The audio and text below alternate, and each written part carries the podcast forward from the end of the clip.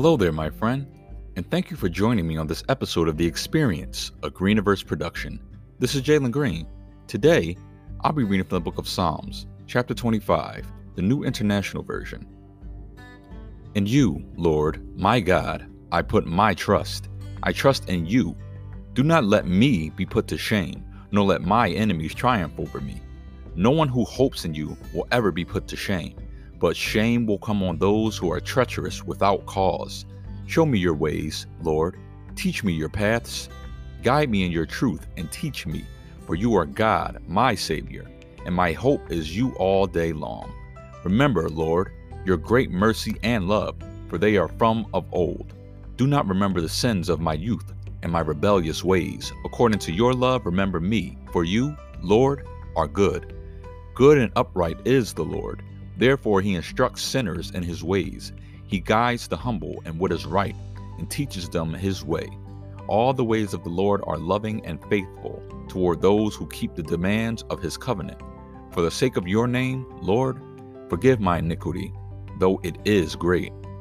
Who then are those who fear the Lord? He will instruct them in the ways they should choose. They will spend their days in prosperity, and their descendants will inherit the land. The Lord confides in those who fear him. He makes his covenant known to them. My eyes are ever on the Lord, for only he will release my feet from the snare. Turn to me and be gracious to me, for I am lonely and afflicted. Relieve the troubles of my heart and free me from my anguish. Look on my affliction and my distress, and take away all my sins. See how numerous are my enemies, and how fiercely they hate me. Guard my life and rescue me. Do not let me be put to shame, for I take refuge in you. May integrity and uprightness protect me, because my hope, Lord, is in you. Deliver Israel, O God, from all their troubles. This has been Jalen Green, and thank you for listening to this episode of The Experience.